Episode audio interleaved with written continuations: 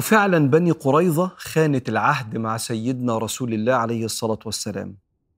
ووصل لسيدنا النبي إن في تحركات في جنوب المدينة عند بني قريظة. فبعت سيدنا النبي عليه الصلاة والسلام سادة الأوس والخزرج اللي طول عمرهم عايشين مع اليهود ويعرفوهم كويس.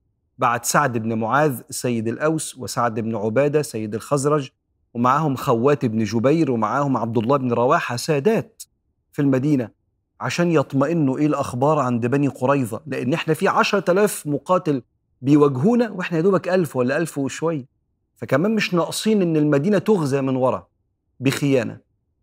راح سيدنا سعد بن معاذ بيتكلم مع كعب بن أسد فوجدهم على أشر حال بيجهزوا نفسهم وبيسبوا في المسلمين وفي رسول الله. فوقف سيدنا سعد بن معاذ يشتم فيهم ويتخانق معاهم. فسعد بن عبادة قال له لا تشاتمهم فما بيننا وبينهم أكبر من المشاتمة. وقاموا راجعين لسيدنا النبي وأول ما دخلوا على سيدنا النبي قالوا عضل وقارة يا رسول الله. النبي قال لهم لما ترجعوا لو كان في خيانة ما تقولوهاش قدام الناس حتى لا يهتز الجيش. فقالوا له عضل وقارة. اسم القبيلتين اللي خانوا النبي عليه الصلاة والسلام لما طلبوا من فترة ناس تعلمهم القرآن وقتلوه فكأنهم بيقولوا له يعني إيه رمز كده للخيانة. عضل وقارة يا رسول الله.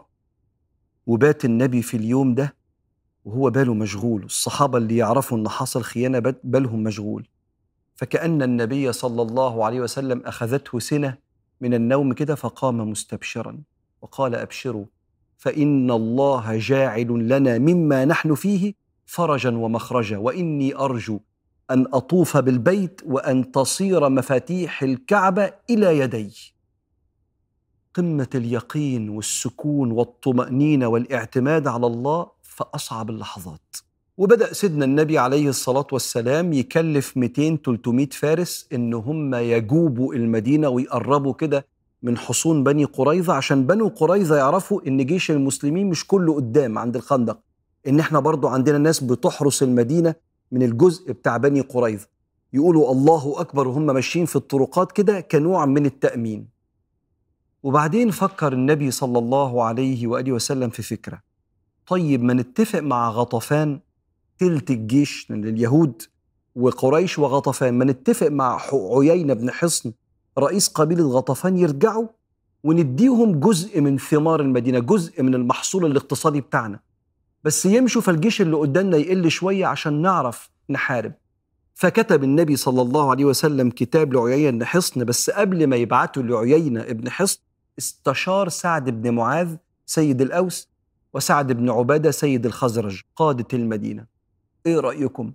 نصالح غطفان على نصف ثمار المدينة بس يرجعوا علشان العدد كبير قوي؟ فقالوا يا رسول الله هذا وحي من الله أم من أجلنا؟ قال بلى ولكني رأيت العرب قد رمتكم عن قوس واحدة فأردت أن أخفف عنكم. شايف كل قبائل العرب ضدكم؟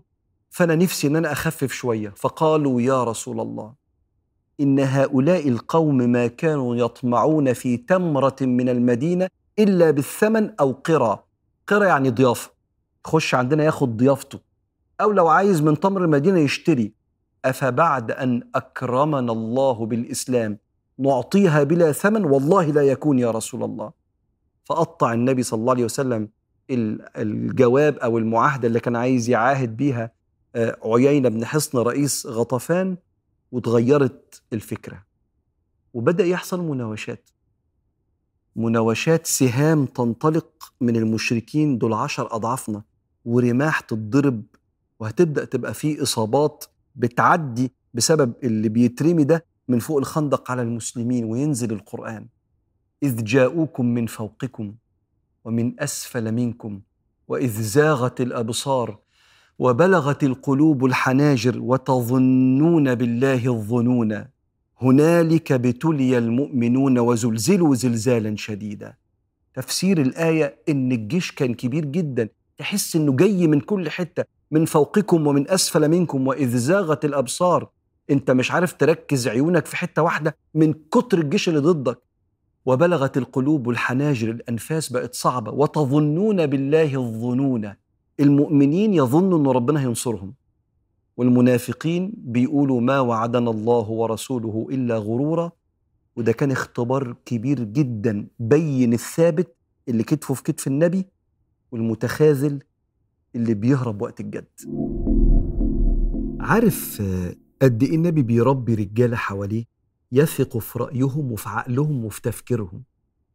لما قبل ما يتصالح مع غطفان عيينة بن حصن ويديله نصف ثمار المدينة على أنه يرجع بجيشه ما هو النبي عليه الصلاة والسلام شايف المسلمين متجمع عليهم عشرة آلاف مقاتل ثلاث تتلات قريش وغطفان واليهود. قبائل تانية صغيرة بس دول أكبر قبائل. لما يحاول يتفق مع غطفان والحصار شديد وبقاله أسابيع النبي بيعمل حاجة في صالح الناس. كانوا بيربي رجالة تعالى يا سعد بن معاذ تعالى يا سعد بن عبادة إيه رأيكم نعمل الكلام ده؟ الأول روحوا اطمنوا. هم فعلا يهود غدروا فلما رجعوا وقالوا لسيدنا النبي عضل وقارة يعني الإشارة أيوة غدروا. على قد ما النبي عليه الصلاة والسلام زعل من ال ال ال الخيانة على قد ما استبشر بنصرة ربنا. لأن, لأن لما البني آدم يسيبني وأنا على حق ربنا ينصرني. فاستبشر عليه الصلاة والسلام. لكن ما ياخدش خطوة لما يست... يستشير الرجالة. يستشير الرجالة علشان يعرفهم إن في أحلك الظروف ممكن آخد أمر بالوحي من ربنا بس أنا الوحي اللي خدته والأمر من ربنا استشير الرجالة. شوف رأيهم عامل إزاي. عشان بعد ما يسيبهم وينتقل للرفيق الأعلى يطلع عندهم تواضع مع بعض. ولما يجوا ياخدوا خطوات كبيرة في حياتهم في بيوتهم ومع حبايبهم وفي أشغالهم إحنا إحنا مع بعض لأن يد الله فوق أيديهم. يد الله مع الجماعة زي ما سيدنا النبي قال عليه الصلاة والسلام.